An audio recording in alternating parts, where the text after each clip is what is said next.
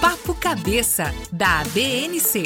Um bate-papo legal com conteúdos de neurocirurgia e neurologia, entre ligas acadêmicas de neurocirurgia e seus orientadores. Seja bem-vindo e aproveite!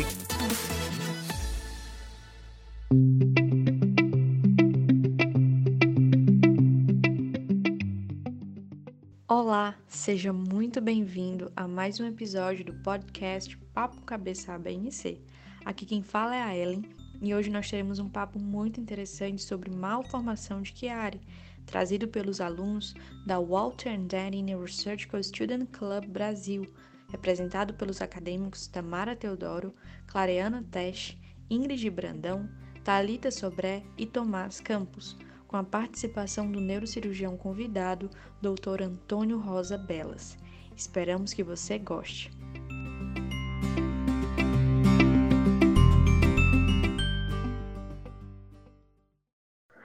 Oi, gente! Vamos começar o episódio sobre malformação de Chiari.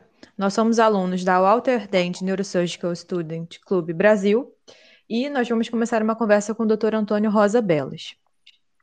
Doutor, a gente gostaria de saber, primeiramente, o que é a malformação de Chiari e quais são os tipos dessa malformação. Boa noite. É, bem, a malformação de Chiari, o, o, o início já começa, já começa com polêmica, né? Porque, na verdade, isso aí é um termo histórico, né? Quando se fala em malformação de Chiari, é por conta de um patologista austríaco, obviamente o Chiari, e que ele, por dissecção, começou a ver que tinha herniação de parte dos cadáveres dissecados dele, tinha uma herniação das tonsilas cerebelares para dentro do canal cervical. E ele entendeu que aquilo ali se tratava de uma, de uma malformação que poderia ter ou não é, sintomatologia. O que, que a gente sabe hoje, e a definição de malformação fica melhor da seguinte maneira. Você tem... É, vários tipos, né? E o tipo dois, o tipo três e o tipo quatro, que são ligados a malformações congênitas, disrafismos, defeitos de neurulação e tal, podem ser chamados de malformação de Chiari. O tipo um, que é sem nenhum tipo, ou pelo menos sem nenhuma é, apresentação formal de alteração na formação, ou seja, alteração embrionária, ele é preferencialmente hoje chamado de síndrome de Chiari ou deformidade de Chiari. Ele pode ser chamado dessas duas maneiras. Um acomete adolescentes, adultos jovens ou mesmo adultos mais velhos, e o tipo dois, três e quatro são é, é, apresentações, e aí sim a gente pode falar de malformação da infância É, precoce, recém-nascidos e infantes, enfim, bebês pequenos, né? Então, já por definição, a gente prefere chamar de síndrome de Chiari quando você fala em um, que é um conjunto de doenças ou sintomas, síndrome de Down, síndrome da hipertensão resistente, e o tipo dois, três e quatro como malformação de Chiari. E ainda para bagunçar o coreto, ainda existe o Chiari do tipo meio, existe o Chiari do tipo um vírgula cinco e ainda existe o Chiari zero. E aí a coisa fica bem confusa, mas a gente vai tentar desenvolver ao longo do, da, da apresentação. Vamos lá. Obrigada, doutor. Bem, a próxima pergunta é sobre a epidemiologia da malformação de Chiari. Qual a prevalência geral? Existe algum grupo que é mais acometido por essa malformação? É, a, a prevalência geral ela é muito incerta por um motivo bastante simples. Se achava que isso era uma coisa muito rara, né? Mas aí veio uma coisa que é a popularização do exame de imagem. Então existem, e, e a gente tem que lembrar que a, a, aí a gente vai começar a falar do Chiari do tipo um, que seria a síndrome de Chiari, né? Ou a doença de Chiari, ou deformidade de Chiari, você pode chamar o que você quiser. Mas malformação fica mais legal para dois, três e quatro. E, e ela é, a apresentação dela é, na maior parte das vezes, assintomática. Então, existe um grande índice de, é, vamos dizer assim, de diagnóstico de, dessas deformidades, doenças ou síndromes incidentais. Ou seja, fulaninho vai lá e bate a cabeça dele, ele vai lá e faz uma, uma ressonância porque ele tem dor de cabeça inespecífica, porque ele tem enxaqueca, e descobre que tem uma herniação de tonsila para dentro do canal cervical. Existe um trabalho finlandês recente em que ele fez um apanhado de uma maneira é, genérica na população, e foi um, um número significativo, né? E que ele fala em qualquer coisa em zero vírgula sete por cento da população que tem algum grau de herniação acima de zero vírgula cinco centímetros ou cinco milímetros. Então, isso parece que é bem mais comum do que, se, do que a gente anteriormente imaginava, e, apesar de ser bem mais comum, ele permanece extremamente assintomático. Então, a apresentação dela, na maioria das vezes, é nada. Você tem a deformidade, tem a herniação, mas não tem sintoma nenhum e vai conviver com isso o resto da sua vida. Agora, dois sintomáticos, a proporção é bem mais baixa, vinte e cinco mil, é, é, é, vinte e cinco mil, perdão, dois mil e quinhentos, três mil para cada é, habitante, mais ou menos. É, doutor, boa noite. É, já foi falado aqui, né, que a maioria é sintomática, e já foi até falado os, os sinais também, que seria a nossa próxima pergunta. Mas, uhum. então, você fala aqui pra gente, quais seriam, então, os sintomas quando eles têm e os sinais, mais uma vez, para a gente ficar com isso é. bem... bem disparado, é, disparado, cara, assim, a primeira coisa, a primeira coisa é, é a dor de cabeça, né? Então, a dor de cabeça é, vamos dizer assim, o sintoma número um da doença de Chiari, ou da deformidade de Chiari do tipo um. Volto a dizer, o tipo dois, o tipo três, o tipo quatro são apresentações congênitas, o período natal. Então, você tem ali... É... E a gente tem é, a deformidade, é, essas deformidades são evidentes logo que a criança nasce. Ela tem uma mielomeningocele, ela tem uma encefalocele cervical, ela tem uma hidrocefalia associada. Então, essas são muito evidentes. Mas o tipo um, a dor de cabeça é efetivamente o sintoma mais comum. Muito bem. Nessa questão dos sintomáticos, não sintomáticos, sintoma, existem dois grupos de sintomas. Um que a gente considera como sintomas menores, que são aquelas cefaleias atípicas. O cara tem dor de cabeça e pronto. Ele pode ser frontal, pode ser temporal, pode ser uma dor de cabeça do tipo enxaquecosa. E aí ele faz uma ressonância, ele tem um Chiari. Esse é um sintoma menor. E você tem, eventualmente, algum grau de escoliose também que pode estar associado a isso, e o cara vai fazer uma ressonância e descobre que tem um Chiari. Esses dois sintomas são considerados sintomas menores. Agora, existem os sintomas maiores, e esses, quando associado a uma imagem que apresenta a herniação das tonsilas cerebelares para dentro do canal cervical, se traduzem num, em sintomas de maior gravidade e maior importância. E eles são, aí, uma cefaleia, mas muito específica, que é aquela cefaleia que piora com a valsalva. O cara tosse, o cara prende a respiração e ele sente dor na nuca, que é justamente onde ele está herniado. A outra coisa são distúrbios respiratórios que podem ser apneia durante o sono, aí você só vai ver com a polissonografia, é, roncos exagerados, sintomas de engasgo, que são sintomas de acometimento de pares baixos cranianos, que a herniação da tonsila está ali empurrando e fazendo sintoma por conta disso. E, eventualmente, numa forma mais grave, mais avançada, déficit motor, principalmente nos membros. Quer dizer, o canal cervical está apertado, as raízes estão saindo, os pares cranianos mais baixos estão afetados, e isso, sim, são os sintomas que eles chamam de sintomas maiores, que esses são de maior gravidade. E qual seria a confirmação diagnóstica, doutor? Disparado, padrão ouro, prata, bronze, platino, é a ressonância magnética. Não existe nenhum outro exame que qualifica melhor a, a herniação das tonsilas cerebelares. A tomografia pode dar uma ideia. Em bebês pequenos, em que você tem um forame magno mais alargado, maior, o osso mais fino, um pouco mais fibro, Né, é, é, é mais fibroso, fibrocartilaginoso, você pode até fazer ultrassom, mas sem dúvida, indiscutivelmente, a ressonância magnética é o padrão ouro. É, só um pequeno detalhe, a ressonância magnética em bebês recém-nascidos ela, independente da quantidade de tesla, da qualidade do aparelho, da qualidade da máquina, ela é muito ruim, porque a captação do próton de periferia ele tem uma relação muito profunda com é, a quantidade de água no tecido. E os bebês são muito... É, o tecido é muito mais hidratado que o do adulto. Então, a qualidade de imagem no bebê é muito ruim. Por isso que a gente tem o subterfúgio ali de correr para o ultrassom, eventualmente, correr para a tomografia, eventualmente. Padrão ouro, ressonância magnética, não tem conversa. É isso. É, o senhor falou agora muito bem das... Do, dos diagnósticos diferenciais, da, do diagnóstico especificamente, né, como a gente consegue confirmar o diagnóstico. Mas quais são os fatores envolvidos nessa fisiopatologia da malformação de Chiari?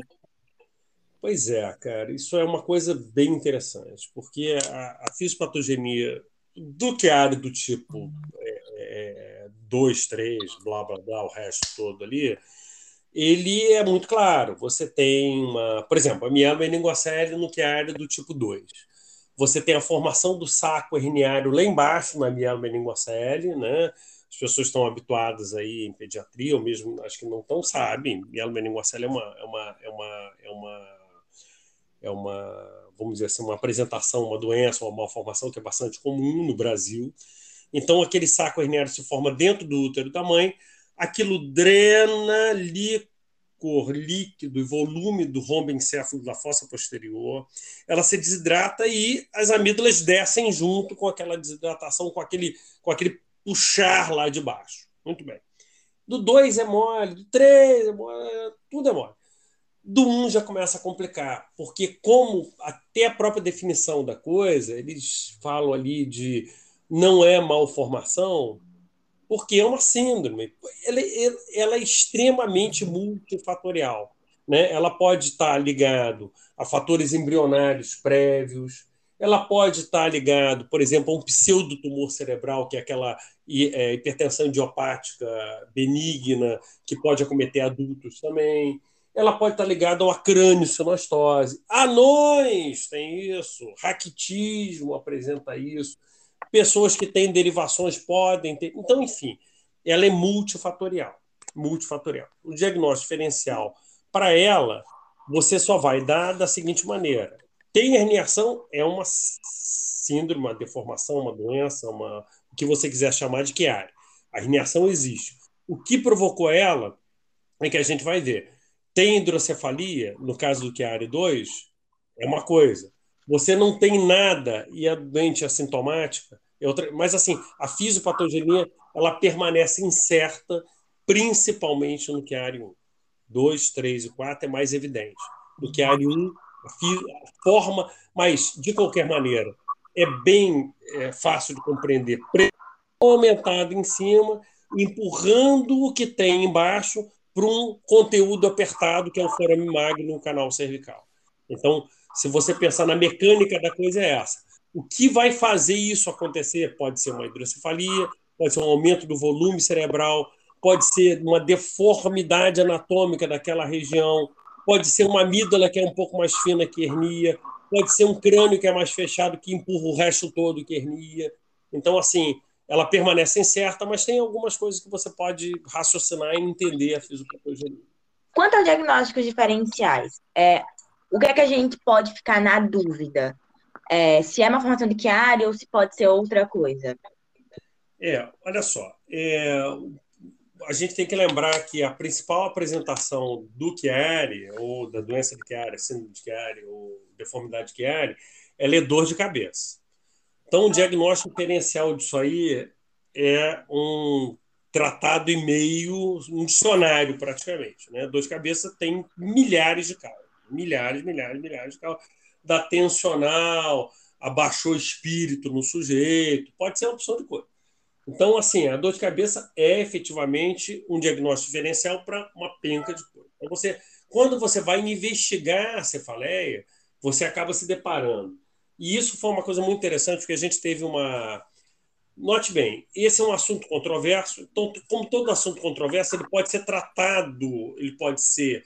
É, tratado no sentido de tratamento mesmo, de diversas formas. A Sociedade Brasileira de Neurocirurgia Pediátrica resolveu, então, melhorar a bagunça fazendo um simpósio em que se juntou só neurocirurgiões pediátricos, não era aberto ao público isso aí, para discutir como é que é, a gente ia se portar diante de uma síndrome de Chiari ou uma malformação de Chiari, e se discutiu o tipo um, porque o tipo dois, três e quatro, ele é muito, evidentemente, é, fácil, tem um, um axioma, o que você tem que tratar, como é que você vai tratar, do jeito que você vai tratar. Então, a gente vai se restringir ao um. E o um entenda também como o meio, um e meio, o zero, porque tudo é o mesmo pacote. É uma herniação, que pode ser um pouco maior, pouco menor, pouco maior, pouco menor, mas que não tem mais nada. Não tem mielomeningocele, não tem encefalocele, não tem, enfim, não tem mais nada. Muito bem. Então, a, a, quando a gente foi para essa, para esse simpósio, qual era a discussão? É um cara que chega no seu consultório com uma ressonância embaixo do braço, falando assim: doutor, eu fiz uma ressonância e eu tenho uma herniação de amígdala dentro do meu canal cervical. É isso. Partiu-se desse princípio. Aí começou a se discutir. Bem, o cara tem hidrocefalia, ele tem pseudotumor, ele tem é, raquitismo, ele tem uma craniosinostose, ele tem mais alguma coisa? Não, não, não tem. Então, ele tem uma deformidade de Chiari. Muito bem. Ele tem uma deformidade de Chiari, isso é sintomático ou assintomático, cada um cai para uma, vamos dizer assim, para uma árvore de coisas que você vai fazer, aquele fluxograma, né? Vamos dizer assim. É... Então, assim, o diagnóstico diferencial, ele continua sendo todos os diagnósticos diferenciais que são da dor de cabeça, principalmente da dor de cabeça na nuca e principalmente da dor de cabeça que está ligada a algum tipo de fenômeno ventilatório súbito, tipo ronco, engasgo ou apneia durante uma polissonografia ou mesmo durante o sono, que a mulher do fulano vê, cara, você para de respirar no meio da noite. Então, assim, é, é, o diagnóstico diferencial em cima disso aí pode ser, por exemplo, o cara tem apneia, ele pode estar gordo, ele pode beber muito, ele pode ter é, hérnia de hiato, ele pode ter uma opção de coisa. Vamos voltar ao raciocínio inicial.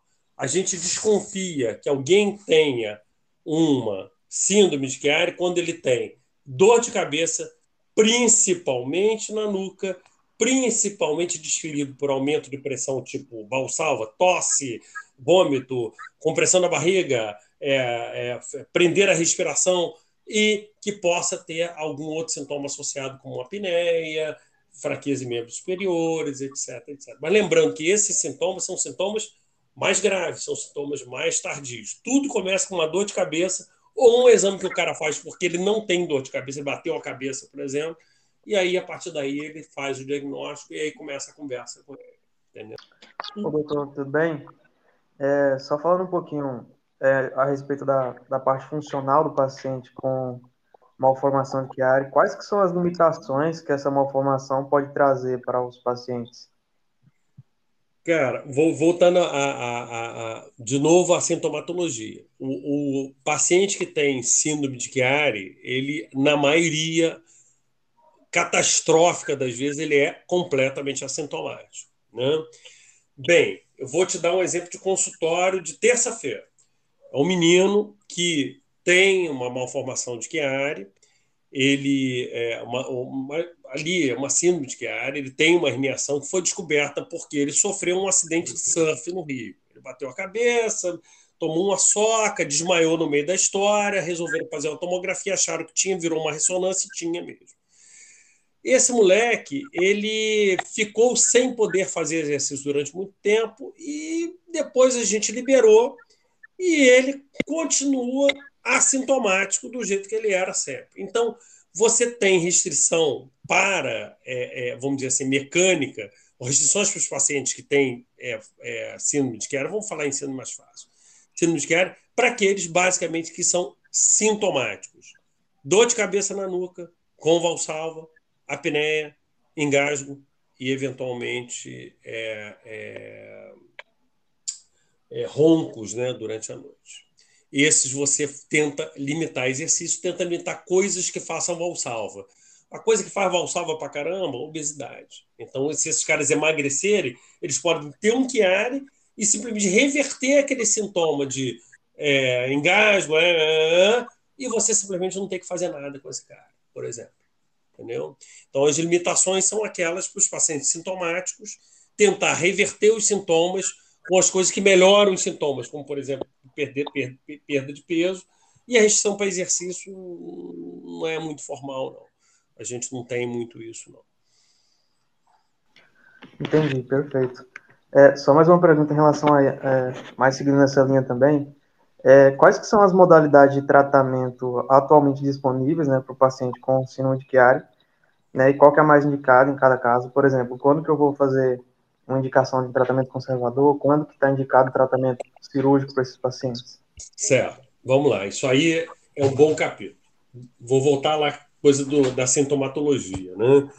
Então, a gente vai de novo para aquele paciente modelo que o cara chegou na sua, lá, no seu consultório, uma ressonância, descartadas possibilidades de diagnóstico diferencial, pseudotumor, craniocinostose, blá, blá, blá, hidrocefalia, aquela coisa toda, e tem lá uma herniação de mais de cinco milímetros da tonsila dentro do, do, do canal cervical. Se ele é assintomático, ou seja, for um achado incidental, normalmente a gente faz um acompanhamento com ressonância anual e exame clínico semestral, ou seja, de seis, seis meses ele vai ao consultório para ver se ele tem fraqueza. Porra, vem cá, ó, fulaninho, porra, tá tossindo muito, tá engasgando, toma cerveja, engasga. Como é que é esse negócio? A mulher tá reclamando que tá roncando. Quer dizer, você vai tentar fuçar na história dele, melhorar a história dele para ver se, de alguma maneira, ele tem algum sintoma daquela herniação dele. Não tem nada? Ressonância anual. Não tem nada por dois anos? Alta. Você simplesmente esquece dele. Agora, outro oposto. O fulaninho chegou com a deformidade Chiari, com a herniação, bababá, e diz que tem uma dor de cabeça, que ele fala que sente dor de cabeça quando ele bebe muito, ele sente uma dor de cabeça de vez em quando, quando ele se apurrinha com a mulher dele e tal. Esse é uma dor de cabeça menor. Então, ele cai no grupo dos assintomáticos. Mas ele tem uma dor de cabeça, quando ele tosse piora, ele ronca, ele é magrinho e ronca, e de vez em quando a mulher fala, cara, ele engasga quando ele está dormindo. Esse cara... É, começa a ser um candidato eventual à cirurgia. Muito bem. A cirurgia do Chiari, ou seja, quando você vai é, pensar em, em, em, em, em, em tratar cirurgicamente um doente do Chiari, é, você tem que tirar a compressão daquelas amígdalas, né? Tirar a compressão daquelas amígdalas, existe uma cirurgia clássica que é você fazer uma pequena abertura no forame magno do cara e tirar o arco de C um, que não tem problema nenhum. Se você tirar o arco de C um, você não estabiliza aquele sujeito. Ele continua estável. Muito bem. Então, você tira o arco de C um, faz uma pequena janela, como se fosse uma ampliação do forame magno, e presto. O cara tinha uma compressão de osso em cima das amígdalas dele, um canal cervical muito apertado em cima daquilo ali, e pronto, acabou-se o problema. Aí começa um pequeno detalhezinho técnico. Antigamente, antigamente, você ia e abria a dura mater e fazia uma espécie de um retalho na dura mater, como se você ampliasse a dura mater. Isso pode, continua e deve, e eventualmente continua sendo feito, mas existe um artifício hoje em que a gente pega e, durante a cirurgia, quando você abrir o osso, você pode passar um ultrassom ali e ver se a amígdala está funcionando, andando. À medida que o cara pulsa o cérebro dele, se a amígdala também está pulsando naquele espaço. Se ela está pulsando naquele espaço, sinal de que ela não está apertada, a cirurgia pode parar ali com um mínimo de complicação, porque quando você abre a dura, o índice de fístula não é baixo. Então, você precisa, é, é, quando você não abre a dura, você tem uma cirurgia mais limpa e com menos chance de complicação depois. E existe ainda uma outra coisa que você pode fazer, que é você delaminar a dura mater. Ou seja, você faz pequenas lacerações na dura e ela amplia milímetros, um pouquinho mais, roda o ultrassom, está pulsando o ultrassom, a cirurgia acabou ali. Rodou o ultrassom, não está pulsando, meu amigo, você vai ter que abrir, fazer uma pequena plástica de dura mater para dar espaço ali E antigamente, na época que os bichos andavam, é, os dinossauros andavam sobre a terra e os bichos falavam, a gente também coagulava as amígdalas cerebelares. Pegava e reduzia elas com coagulação ou com aspiração ultrassônica. Isso é uma prática totalmente condenada, hoje em dia não se faz mais. Muito bem, isso é a forma clássica de se tratar. Existe ainda uma modalidade de cirurgia que é o, a secção do fílum terminal. É isso. Então, uh, quais as, as diferentes, os tipos de malformação de Chiari e as suas relações com a herniação? Bem, malformação de Chiari, vamos falar do tipo um, né? E volto a dizer, o tipo um está englobado no tipo meio, e no tipo um vírgula cinco e no tipo zero. Porra, tipo zero, como é que pode? Zero, Chiari zero, quer dizer, não tem herniação? É, eles consideram aquelas fossas posteriores que não tem nada de espaço, tipo, não tem um cisterna, a cisterna magna é completamente zero e que tem eventualmente sintoma. Dor de cabeça na nuca valsalva, apneia, apneia de sono, blá, blá, blá. Então, eles chamam isso hoje de Chiari zero e uma, muito raramente eles têm indicação cirúrgica. Mas aí, vamos lá.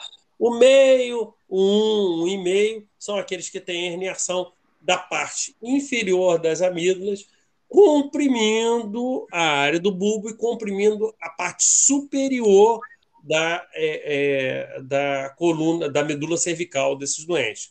Consequentemente, ele está empurrando ali os pares mais baixos, que estão relacionados de saída de bulbo, né, que tem a ver com respiração, que tem a ver com deglutição, que tem a ver com isso tudo, e comprimido também, eventualmente, saída de raízes cervicais que vão compor plexo braquial, que podem dar fraqueza em membros superiores.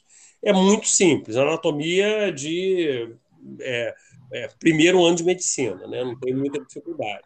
E você, se tem alguma coisa que está apertado num lugar e você tem osso atrás, você pode tirar o osso, nada mais simples que o tratamento ser esse. Você abre e dá mais espaço para aquelas estruturas. É isso. Doutor, então, por último, tendo em vista o que o senhor falou aqui, o que a gente pode esperar do prognóstico de um paciente com uma malformação de Chiari?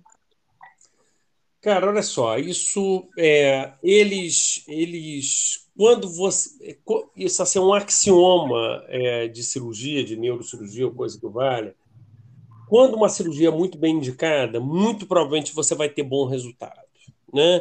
Então, esses doentes que têm esses sintomas maiores, ou seja, sintomas claros de compressão cervical alta, compressão de bulbo baixo e que tem uma herniação, a melhora desses pacientes, assim, a melhora sintomática desses pacientes circula em torno de setenta por cento, oitenta por cento.